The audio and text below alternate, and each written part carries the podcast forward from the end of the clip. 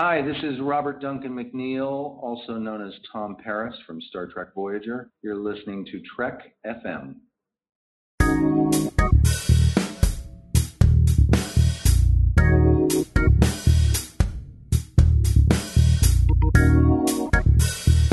Hello and welcome to Season 4, Episode 23 of Commentary Trek Stars, a show which deals with the work of Star Trek creators outside of Star Trek. I'm Mike, I'm Max. and today we are going to take a, a look at Ronald D. Moore once again, following up on our series about his work as a showrunner, where we're going to look at his new show, Outlander. Oh yeah. Mm-hmm. Um. Yes. Uh huh. Mhm. Out, Outlander. Outlander. Out, Outlander. This is based on the novel by Diana Gabaldon, or the novels by Diana Gabaldon. And it's executive produced by Ron Moore, who developed it. Um, It's also got a number of other interesting people working on it, including Ira Stephen Grizzly Bear. Ira Stephen Grizzly Bear, who is um, a writer on the show. Mm-hmm. Apparently, he is the head writer, but he's not the showrunner. So go figure that one out. Um. Nah. Let's Okay. leave it to one of the, the listeners to figure that out Okay. and email somebody else with the answer. So Outlander is a very popular show. They just finished the first half of season one. The second half is not going to premiere until April, so we've got seven months. yeah, I don't get it. Yeah, and I don't um, get this new thing. and it's going to. It's already been renewed for a second season after that.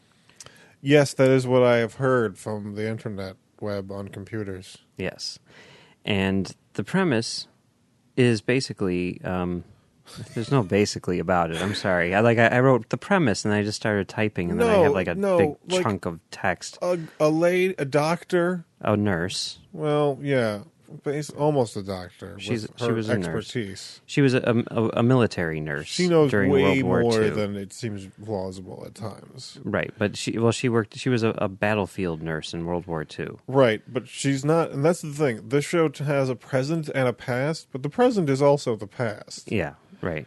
So she is from basically the middle of the 20th century. She's from. I mean, this this show starts off basically in 1946. That's when the the Yeah. main thrust of things start happening. Yes, the present, where there is a fl- where there are flash forwards, Right. there are frequent flash forwards to the present, Yeah, which is the middle of the 20th century. yeah, You know, that time before you were born. right. Unless my dad's listening, Hey, Mike's dad. he's not listening. He's not. So Or my mom, no, despite asking me many times how to listen to this. Pretty sure she's never listened. No, no. 1946. That's when when the the first half takes place, or the the, The flash original the flash forwards. forwards take place. Yeah. And basically, it's you know World War II just ended.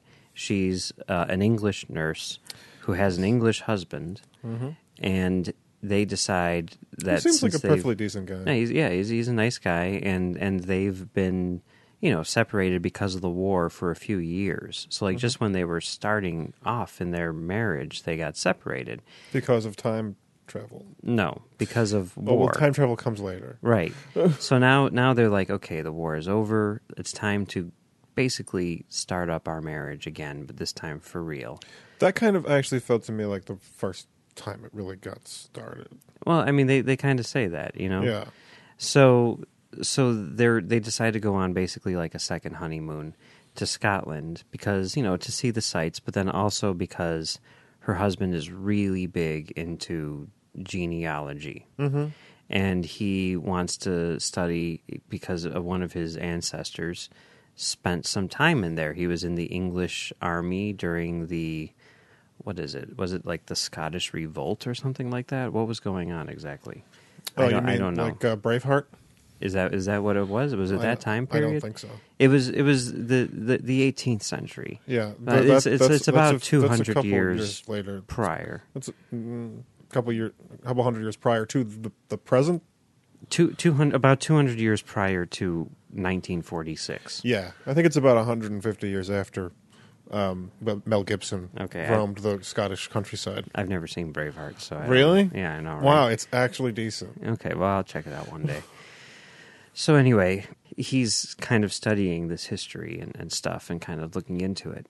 And in this little town in Scotland that they're in, there's this place where there's this pagan ritual, this sort of almost like a Stonehenge, hedge, It's, Stonehenge. it's it's very it's very Stonehenge. It's very it's it's a druidic ritual of some kind yeah, involving standing stones and time travel portals right. and magic stuff. Um, probably aliens. And they go to take a look at it, Yeah. and and they kind of secretly watch this this pagan ritual, and uh, they're like, "Wow, that's cool." And then the next day, she's like, "You know, I'm going to go back because I saw like a cool flower over there." That's probably the real reason. yeah. Yeah. So she goes. So she goes back, Mm-hmm. and she ends up accidentally traveling through time, back in time. Hate when that happens. Sh- She goes back in time to Oh like 17 i forget the exact year but it's like 1746 it's, it's somewhere around that, that time Yeah. it's like 200 years in the past so she's back she's back in in in time and uh she's now an english woman in scotland and english people are not very popular in scotland at this point in time because At basically point in time. because basically the Take that, present day. because basically the English uh, control Scotland Mm. against their will, right? I mean, is that accurate? I don't really know the history of this. Do you care to enlighten us? It's Or sort of. not know? s- I mean, like it's not really so much true anymore in like a practical sense, but like from like a like a metaphorical, figurative, you know, sociological, historical sense, it, it kind of never stopped. Yeah. So, see, we need to get the uh, previously in the Alpha Quadrant guys on here to explain all this to us. So, she stumbles across a Scottish clan who kind of saves her from this um, English soldier who's going to rape her, who happens to be the ancestor of her husband. Yeah, and once again, just for fun, like the complete doppelgangers throughout history. Yeah. You know how your grandparents looked exactly like you. Yeah. And if you went back in time and met them, you would be confused because you wouldn't know which one was the mirror. Yeah. Yeah. Yeah, because that's how reality is. Right. So she thinks it's her husband, then it's this guy who's trying to rape her, and then the Scots come in and save her. But the Scots aren't exactly, you know, the nicest people in the world either, because they find out that she's really good at healing people, Mm-hmm. and they decide that they're going to essentially keep her held captive Yeah. um, so that she can keep on healing them. And the whole time, she's sort of struggling with the fact that these guys helped her out and continue to help her out, and yet at the same time, they're keeping her captive. And what she's really trying to do is to get back to the spot of that of that uh, um, The ritual, so that she can try to find a way back home to 1946. Back to the future. Right. Our past. Right. So there's all of this going on, but that's basically what it is. The thing which is sort of bubbling beneath the surface of all of this, and the thing which I think is sort of like the heart of the story, and which is the reason why so many people respond to it, is because Yep. in addition to all of this, she is having a very, very strong personal dilemma in that she's married to a guy in 1946, and yet she's falling in love with a guy in 1746 or whatever it is. Yeah. And that obviously causes some uh, some problems relationship wise. So that's that's the premise. And it goes from there. But what are your thoughts on the show? My thoughts on the show are I I I, I don't you know I, like I, I watch science fiction shows and fantasy shows and lots of shows with really bizarre high concept ideas on a regular basis and uh, I have discovered that there are there are factions that are really into these things for reasons that I cannot have. I cannot like I cannot cultivate a connection to those things. Like I understand like shippers. hmm I understand why people like get behind those relationships, but if that was all there was, I would be bored with those shows. Yeah. And that is kind of all there is to Outlander. Because we know, you know, I know, and all the people who love this show know there is no real point to the time travel. You mean It's it's, a- just a device? Yes. Okay. Like there's no there's no there's no reason. There's no like intellectual like like like curiosity behind like her being in the past. Like it is a way of separating her from her husband in time and space so that she can have this romance and feel conflicted about it. And the audience can get behind it because while she is married, her husband hasn't been born yet and also is related to at least an attempted rapist.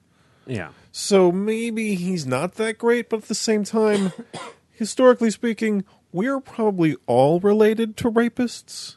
Yeah. you I go don't think far back enough. I mean, there's there's some weird like personal, you know, emotional responses which Yes. which are associated with this, but and I have a real problem with those because I feel like as a as an intelligent person like going through this, you would say this is history well, no, but she does that too. And she does, but as an audience member, I'm doing it too, which means I am making a point of saying this is a, this is an exercise, an intellectual exercise in which you are in the past, and you are dealing with the, the events that led to the present day in a certain context, a very bizarre sort of context, but ultimately not a particularly challenging one.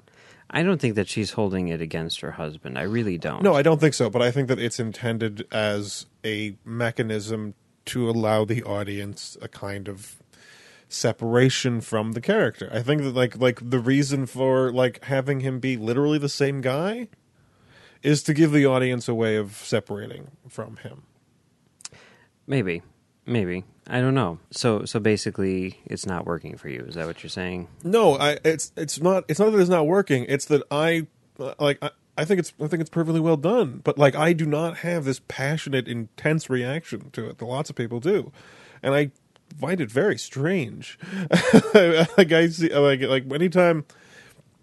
You know, anytime people talk about how much they love this show, I feel like there's a moment where I'm like, "What am I not getting?" And then, like, I realize, no, it's not that. It's, it's not that I'm not getting it. It's just I don't, I don't care. Well, yeah, and uh, I mean that type of stuff. You know, relationship drama is never something which I've known you to be tremendously interested in. Oh, yeah, but I mean, largely that's because I make a point of not getting wrapped up in the emotional lives of fictional characters. Right, and, and I'm looking for them to say something, like to make a point, to, to to to change now, here and now, not just like make me feel for a fictional character and then like you know have that fictional character go through a narrative. I mean, like that's perfectly well, but like that's that's bare. That, that's step one. Step one is characters, believable characters, a narrative that makes sense, and, and, and, a, and, a, and a cultural like resonance, a way of resonating with the individual. And then there's the next level, which is like what it means, this connection, what it means to be connected to this person, what it means to to to see this from a different point of view, what it means to see this reality, in perhaps even through this particular strange filter. And I don't think there is something there. Well, I mean, I can kind of w- see what you're saying to some extent. I mean, I do think that there is some some interesting stuff going on in terms of the relationship, you know, stuff. And and uh, while I don't respond to it as well as some people, I mean, my my wife is extremely wrapped up in this show, like to the point of now she's reading the books, which she got off of Audible.com, by the way. Wow. And um, you know, That's a great place I've heard. Yes, it is From But us. We'll talk about it later on. and you know, she's watched uh, episode seven something like seventy-five thousand times, and she's really responding to um, to that relationship story. But Ah, But even if you were to take that away, okay, I do think that there is some interesting stuff going on in here.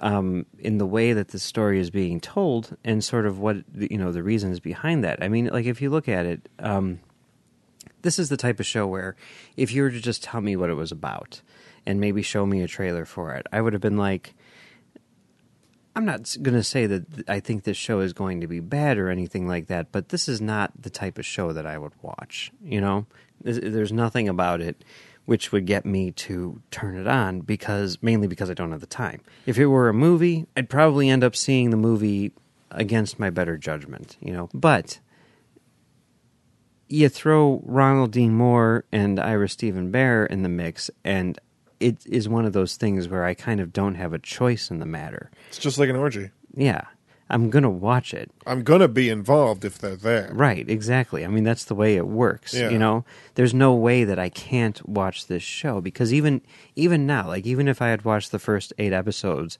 and I thought that they were like horrendously bad, which I don't, I'd still watch the rest of it until they left anyway, because mm-hmm. I would need to see all of their stuff. I need to see everything that they do.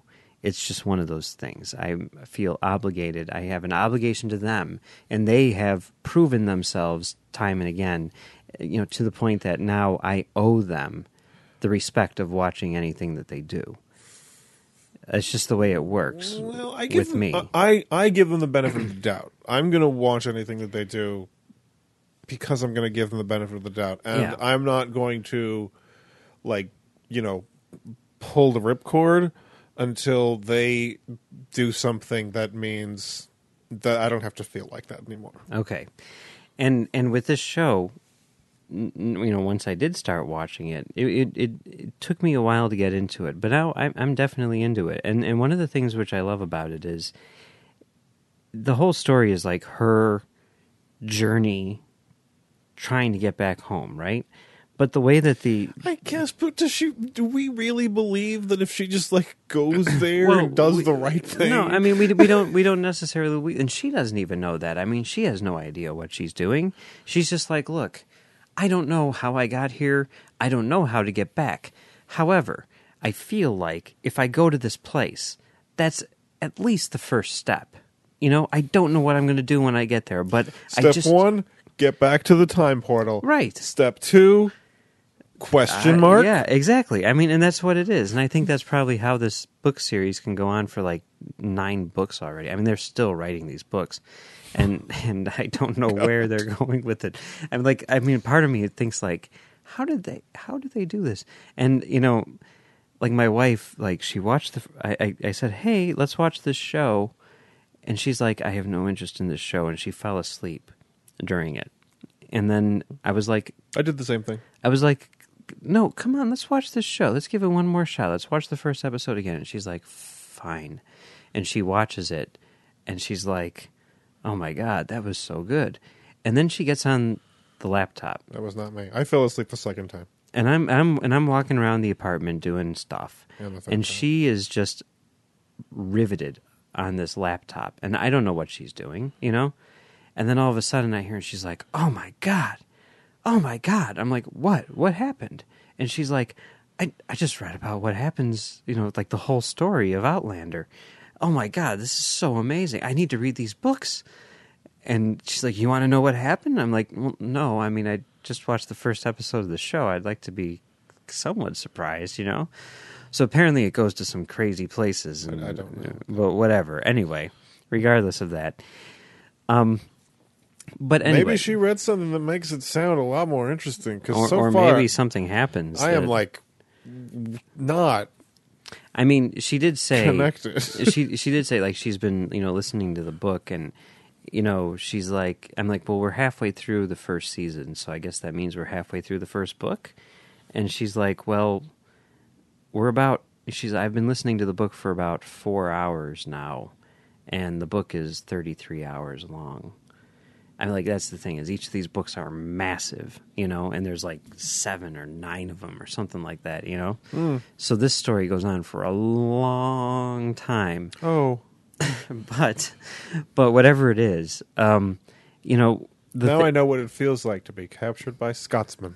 Okay, but what what what I notice here, okay, when when I'm watching this, the thing that I'm I'm responding to here is that while she is on this journey, which seems to be very long, it really does seem to be about the journey and not the destination. To the journey. No. Okay. I don't think so. Not not here. Okay.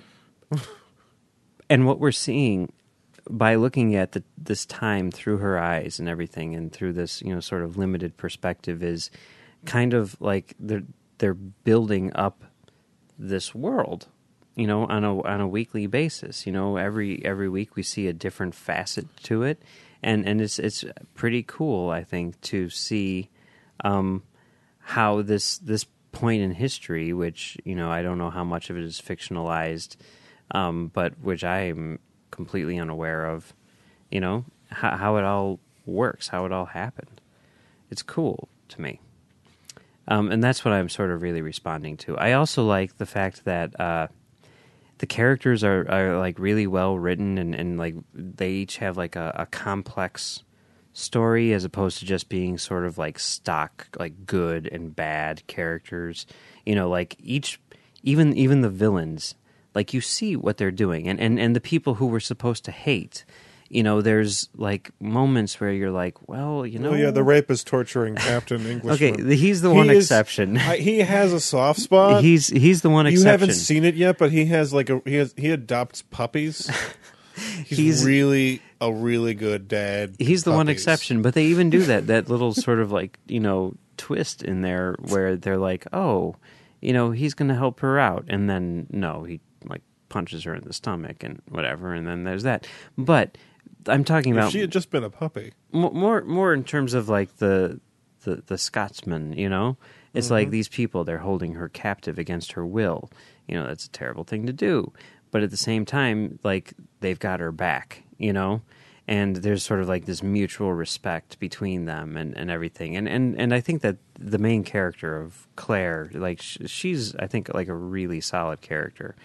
Um Okay. and you know it's it's i mean it is crazy like when you think about it like how few like really well written female characters there are. It's nice to see one which is very well written you know? Yeah, it's um, it's it's a frustrating thing when when I'm and I'm watching a show and I'm thinking it is it is it is astonishing how long it has taken for people to get into something like that like does star woman and is so sort of from that point of view, uh-huh. and it's very very frustrating that I'm bored a lot yeah because I want it to be cool. yeah I want it to be interesting and say something and be about something, but I, you know, I don't care about the male characters on shows that are cool. yeah I don't really have much of a connection to most fictional characters because like I think that I have an appropriate level of attachment to them. Like they are good characters. yeah They serve a purpose. They are there for a reason. They get to the point. They are they are about the the point of the work, not the characters themselves. Yeah, but then again, I mean, like their journey can oftentimes, you know, inform you as to what the point of the the show is. you know, Sure, that and I and I have a hard time figuring out if there is one to this. Oh, I, I, I think there is a point to it.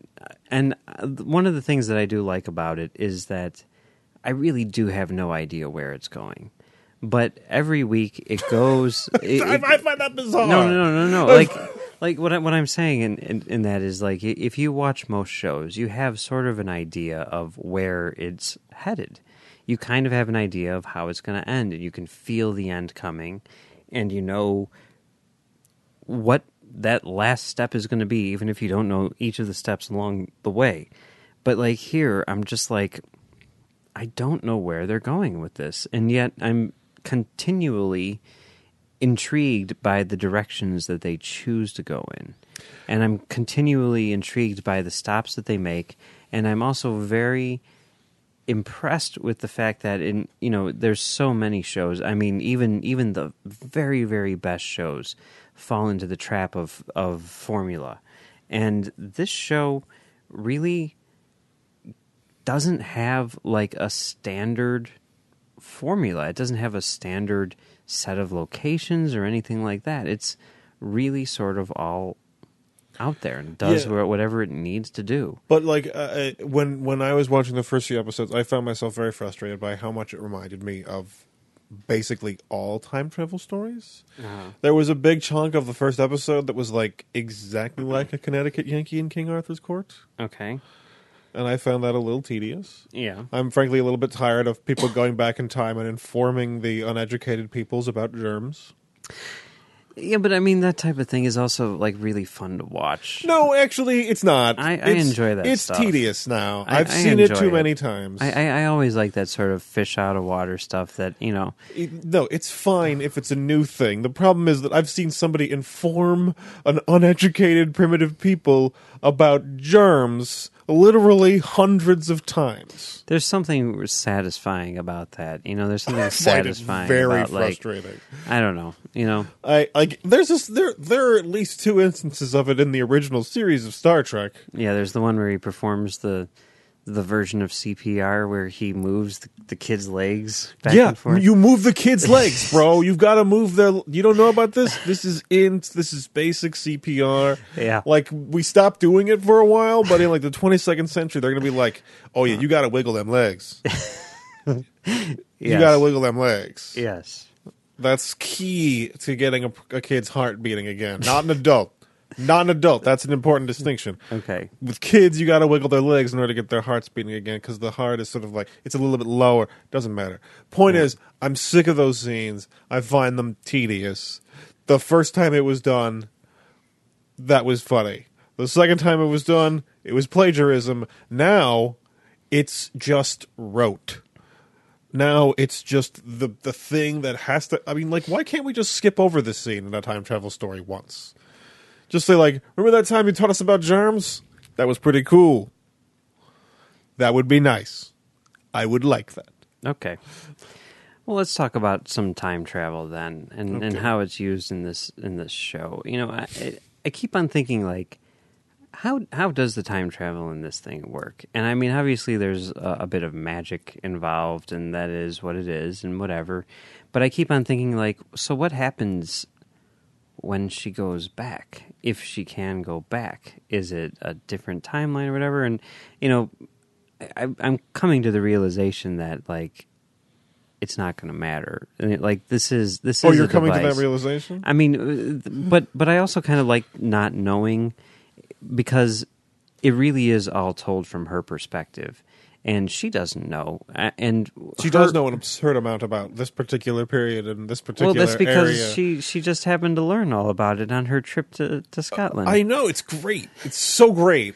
It's so great that her husband was super into this particular time period and this particular world. Yeah. I mean, like, it would have been super helpful if he said, like, there was actually this one woman who had a lot of knowledge about medicine. Yeah. And she married this dude, but then that dude cheated on her. And then she, like, got on a boat and went to Paris where she met King Kong. Like, I don't know. like, who cares? But, like, the, like, the situation is so, like, tour guide and then, oh, time portal. Look, you're in the real yeah, place. yeah, no, no, I know. mean, I mean, that that that is a little man. that is a little tricky to deal with. It's but not, it's not tricky. but but it's just not good. I do like the fact that we don't know really anything about the time travel, that we haven't had that in regards to how the time travel works because she is just as lost as we are, and that sort of adds to the the paranoia and the, the freakiness freaky freakishness of, of it. The freaky deakiness? Yeah. Okay. So I, I, I kind of like that, but um, yeah, and, and and I mean I know that you know going forward and everything, I am going to really have to sort of divorce myself from the time travel The intellectual a- side of the entire scenario? uh, of, of the time travel side of it because it is going to be just a device and it's ultimately not going to matter just like it doesn't really matter in back to the future but you know we're getting we're It getting does a, completely break the series, a great story out of It It does that, make the know. series garbage. it doesn't make the series garbage It does. okay and there's still so much more going on in that sh- sh- Yes, but it's all just- broken because they didn't do anything else well. Okay. Do you think that the time travel works in this? Do you think it's going to work? I mean, it's I don't too, think it- too early to say. No, I think it's completely irrelevant in this. yeah, I think that like like it like it be- this being time travel bears about as much relevance as it being like um, interstellar teleportation, or um, you know like her being sucked into the spirit world, or fairyland, or Neverland, or Oz. And unfortunately, it actually feels a lot like Oz at times. yeah, yeah. and and when you get to the end of the Wizard of Oz, you go, "Oh, this was a waste of my time," hmm and uh, yeah, that's coming. Okay. Well, let's talk about the idea of this being an adaptation. You know, I mean, this is based on a book and it is a television series, and, you know, very sort of famously at this point, at least in television showrunner circles, I guess. Television showrunner circles. Um, All twelve of us people with those particular baseball cards, talking about, yeah, I got the Ron Moore rookie. uh, speaking of which, I got a. That's huge. I got yesterday uh, on Twitter. Um, Ron Moore was at the the San Francisco Giants game, and he started posting pictures of himself in his Giants jersey with Ron Moore on the back. And I'm like, oh man, if I were at that game, it would take every fiber of my being to uh, restrain myself from going over to his section and being like, "Hey, uh, go Giants!" So say we all, uh, Ron Moore, you're the best. Battlestar Uh, Galactica, woo! yeah. Yeah. Anyway, um, this was a book which was a favorite of his wife's and a favorite of his wife. A favorite of, Of his, his wife's, wife's. favorites. Yeah, and and she ba- Mrs. Ron is her her legal name now. Y- Yes, and she she basically said, "Hey, um, you should do this as a TV show," and he was like, "Well, okay." And he he did it, and you know people have talked about how there's you know a huge following, and you know lots and lots of of really big fans of this series, and fanatical like Star Trek level fanaticism in terms of this series, and and you think that Star Trek fans uh, you know, are are really sticklers for their continuity. Well, they are, but Star Trek fans yeah, they might may, maybe just a little bit, but Except they all they all get like a, a free sample of, of like get out of jail free cards. well, That is literally an infinite stack of You know. get out of jail free cards that they can distribute whenever they feel comfortable. yes, but but you know, at the same time, they're really really into it and really really into you know things being the way they should and And, And- no one agrees on what that is. And Outlander fans are the same way. You know, the idea of making a television series, well, that's something that they all want. They all want it to be right. They want it to be true to the book. And Moore has acknowledged, he says, you know, Outlander fans are very protective of, of this book, and I live with the biggest Outlander fan, so I'm going to make sure that this book or is is faithfully adapted in, this show. And I think that's interesting because it seems like, based on the fan reaction, it is. But at the same time, you know, like at the end of each episode, they have like a little two minute sequence, a little snippet thing where they talk to Ron Moore and he's got his little Battlestar Galactica dog tags on and all that mm-hmm. stuff, which I love. And he's like, okay, in this episode, what we wanted to do is this. And a lot of it is saying, like, hey, this is something which is going to play a big part later on in the story, but we felt like we needed to really introduce this element in a big way here. So we took this, you know, short chapter and made it into a full hour long episode. Or, you know, this is all done in description in like one paragraph. And we knew that that wasn't going to play well as like a montage. So we expanded it and built a story around it in order to demonstrate the point, which Yeah. is being made in that book. And, and I think that that's really kind of cool and interesting and, and could be a very uh, interesting study in terms of what it is that makes a good TV show, a good TV show, and a good book, a good book, and how you adapt one into the other, and and and that kind of thing is fascinating to me. And and I'm also sort of fascinated by the idea that Ira Steven Behr says that he's never read the books and he may or may not be head writer depending on how you look at it. And yet the episode that he wrote is one of those episodes where they were like, well, this was a very small meeting between these two characters, which lasted for about a page. And we thought that that really needed to be expanded because it's basically the protagonist and the antagonist coming head to head. And he wrote an entire hour long episode out, out of it. And it's an episode which I think many people considered to be the best of the series so far. Maybe episode seven is considered to be better by the hardcore fans, but I think there might be some lurking variables at play there. I'm not, I'm not 100% positive on that. Oh, I am. Okay. Just so, in case you weren't sure. Okay. So, um, yeah, I mean, what, what, what do you think about that? What do you think about this as an adaptation? I haven't read the books. No, I mean, I, I haven't either. Don't imagine fair. that in the course of my entire life I ever will. But, I mean, hey, maybe if you can get it for free on audible.com, though, right? I don't. I'm not going to lie. okay.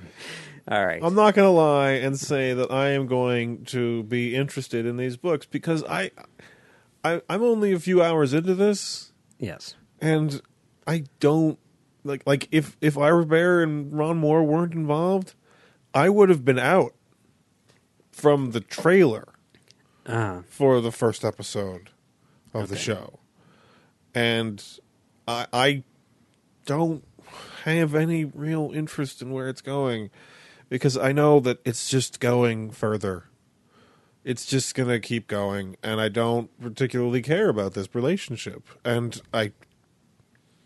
I don't care about most fictional relationships, and like a lot of relationships in the real world, because I'm not involved in them.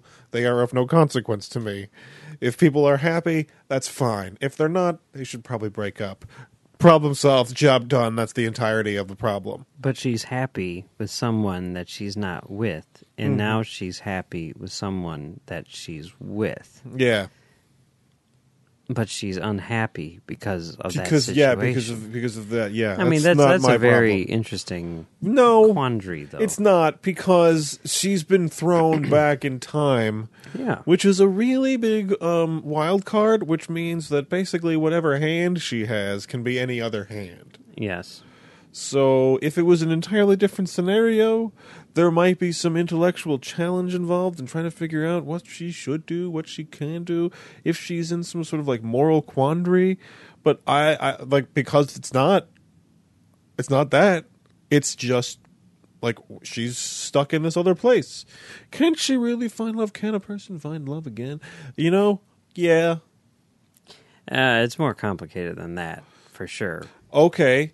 It's also not my life. Uh huh. And it's not a, a, a challenge that means anything.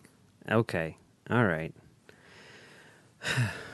anyway, So I'm I'm just I'm just not into it. I'm not into where it's going, and I'm not into it. And you know what? You know what else? It feels so much like Lost.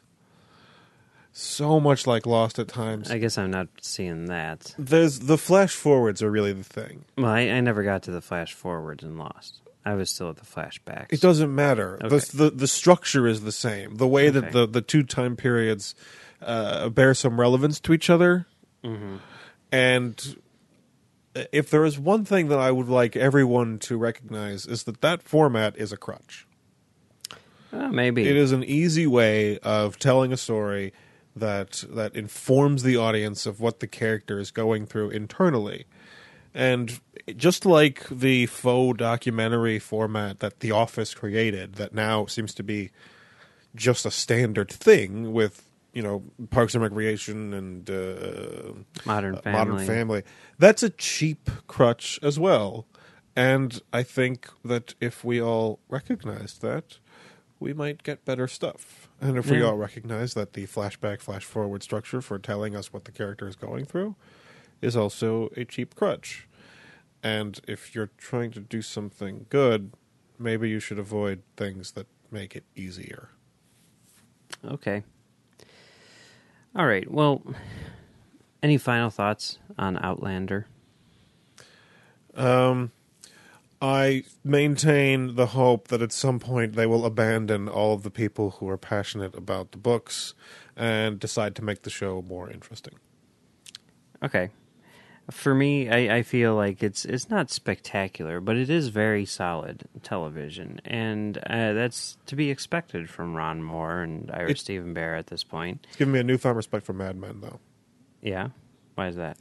because the way Mad Men handles its characters and its its you know its scenario uh, has so much more depth to it that that like m- upon reflection, I, it made me think, wow, Mad Men really is very clever because they're they're, both in sort of similar sort of storytelling traps, kind of. Because you I mean you box yourself into history and you box yourself into these characters and you box yourself into having a limited set of characteristics and and tools that you can use for your stories. Mad Men does it much better. I, I just started Mad Men. Um, I'm I'm like 11 episodes in, and I do have to say, yes, Mad Men is better. But I like Mad Men a whole bunch, and, and I'm liking this a whole bunch too. So, so there you go. All right, now before we go, there's one last thing that I want to mention. Uh, another member has been added to the Star Trek creative family, I guess you could say, a pretty big one now. Um, Trek Movie has revealed that Claudio Miranda is going to be the director of photography of Star Trek 13. Um, obviously, they couldn't get Dan Mendel or Mendel. I never know. I need to figure that out. Uh, who shot the last two movies? Because you know he's JJ's guy now, and he's shooting Star Wars. So you know you got to get someone else. So you get Claudio Miranda, one of the very very best in the business um, in my estimation. He uh, got his start working in music videos, as many people do, working for people like David Fincher, and he worked. He did his time in the camera department on a lot of Fincher movies, going all the way back to Seven. He's Uh, the son of Carmen Miranda.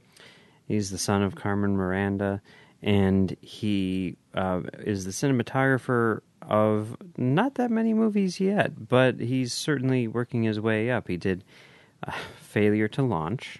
Oh, that Mhm. is the best movie featuring a poster with Matthew McConaughey leaning on somebody.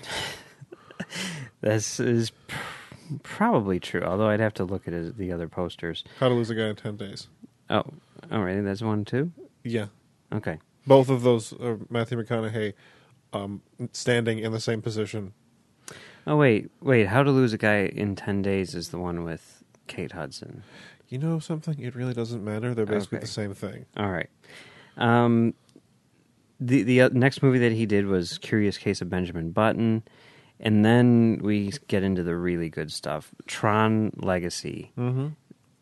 Say what you want about that movie. Both Max and I are really big fans of Tron Legacy, but say whatever you want about it. The photography in that movie is gorgeous. Okay, Some of the best ever. I don't care. Okay. then he did Life of Pi, which he won an Oscar for. Because that's how it works.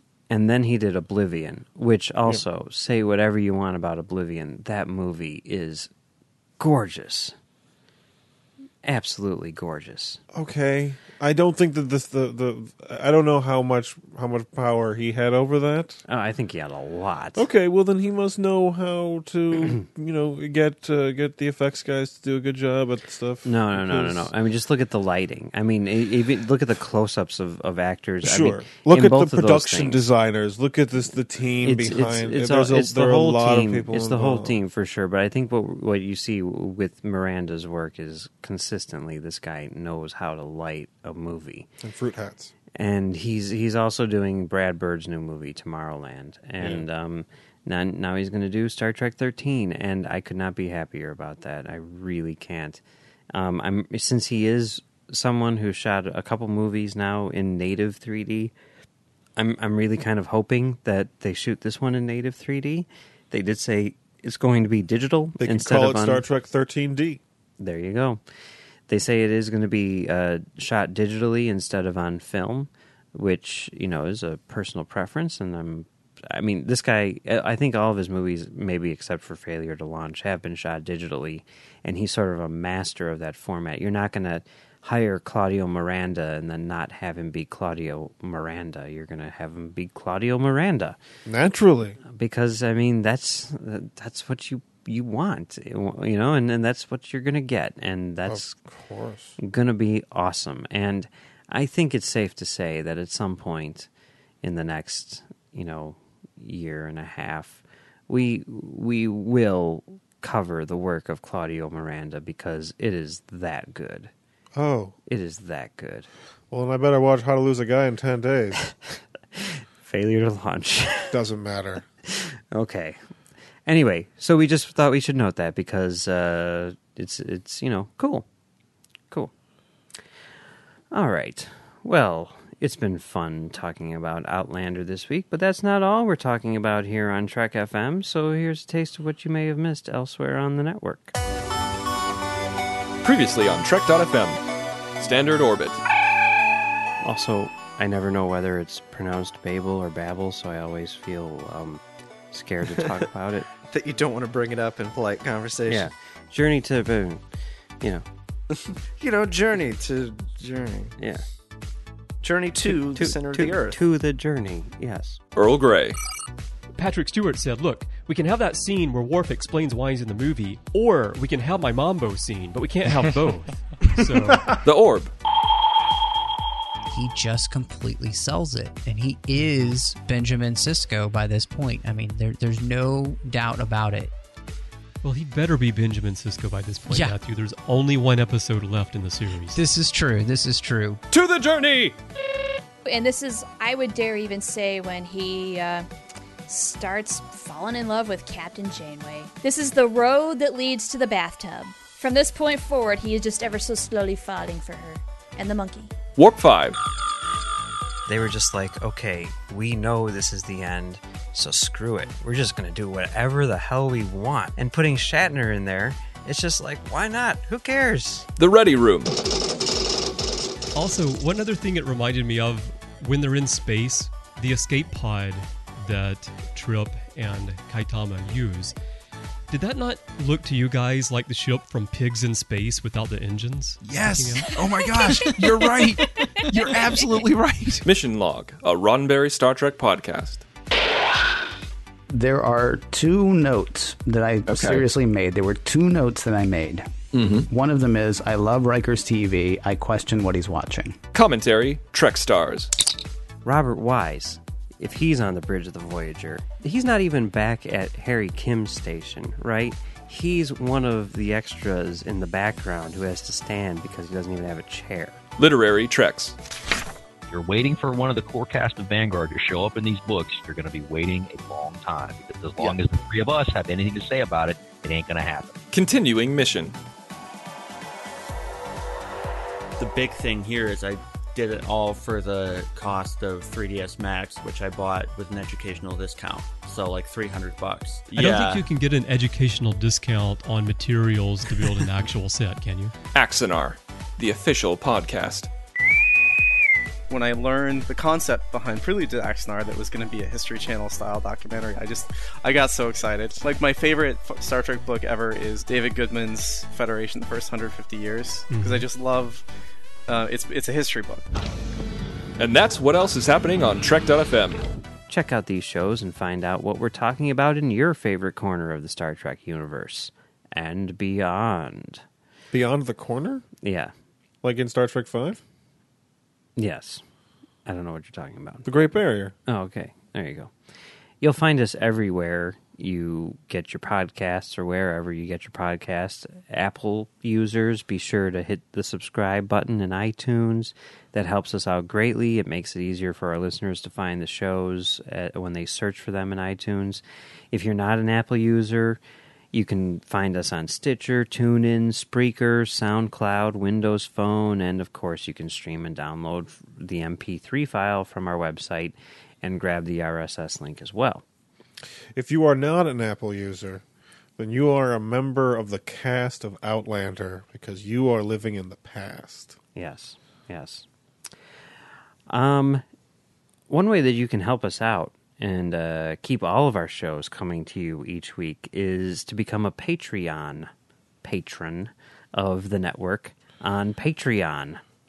If you visit patreon.com slash trekfm, that's P-A-T-R-E-O-N dot com slash trekfm, you'll find our current goals and different milestone contribution levels, along with all the great perks we have for you. These perks include early access to content, exclusive content. We got to get on that. I think that we should do uh, a commentary for 7% Solution. That's a good idea, but we should say that it's for patronizers. Yes. Um, you can get producer credits, seats on our content development team, and more. And hey, these it's not just like we we set you up on the website and be like, "Hey, watch us do what we do." We include you in in the process. Next week we're going to be talking about 7% solution. We had an open slot. Yeah. We had like 5 things to choose from and we put it to our Patreoners and said, "Hey Patreoners, what would you like us to talk about?" We put it to a vote and they said, "You know what? We want you to talk about the 7% solution." So we said, "Okay." And that's what we're doing next week. See? Mhm. This is this is like, you get your money's worth. You really do. We really appreciate any support you can give us and hope you'll join the, the team. Again, you'll find all the details at patreon.com slash trekfm.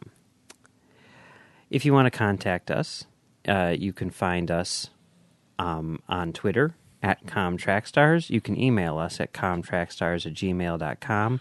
There's a form on Trek FM. Just go to trek.fm slash contact. Yeah. You can also leave us a voicemail.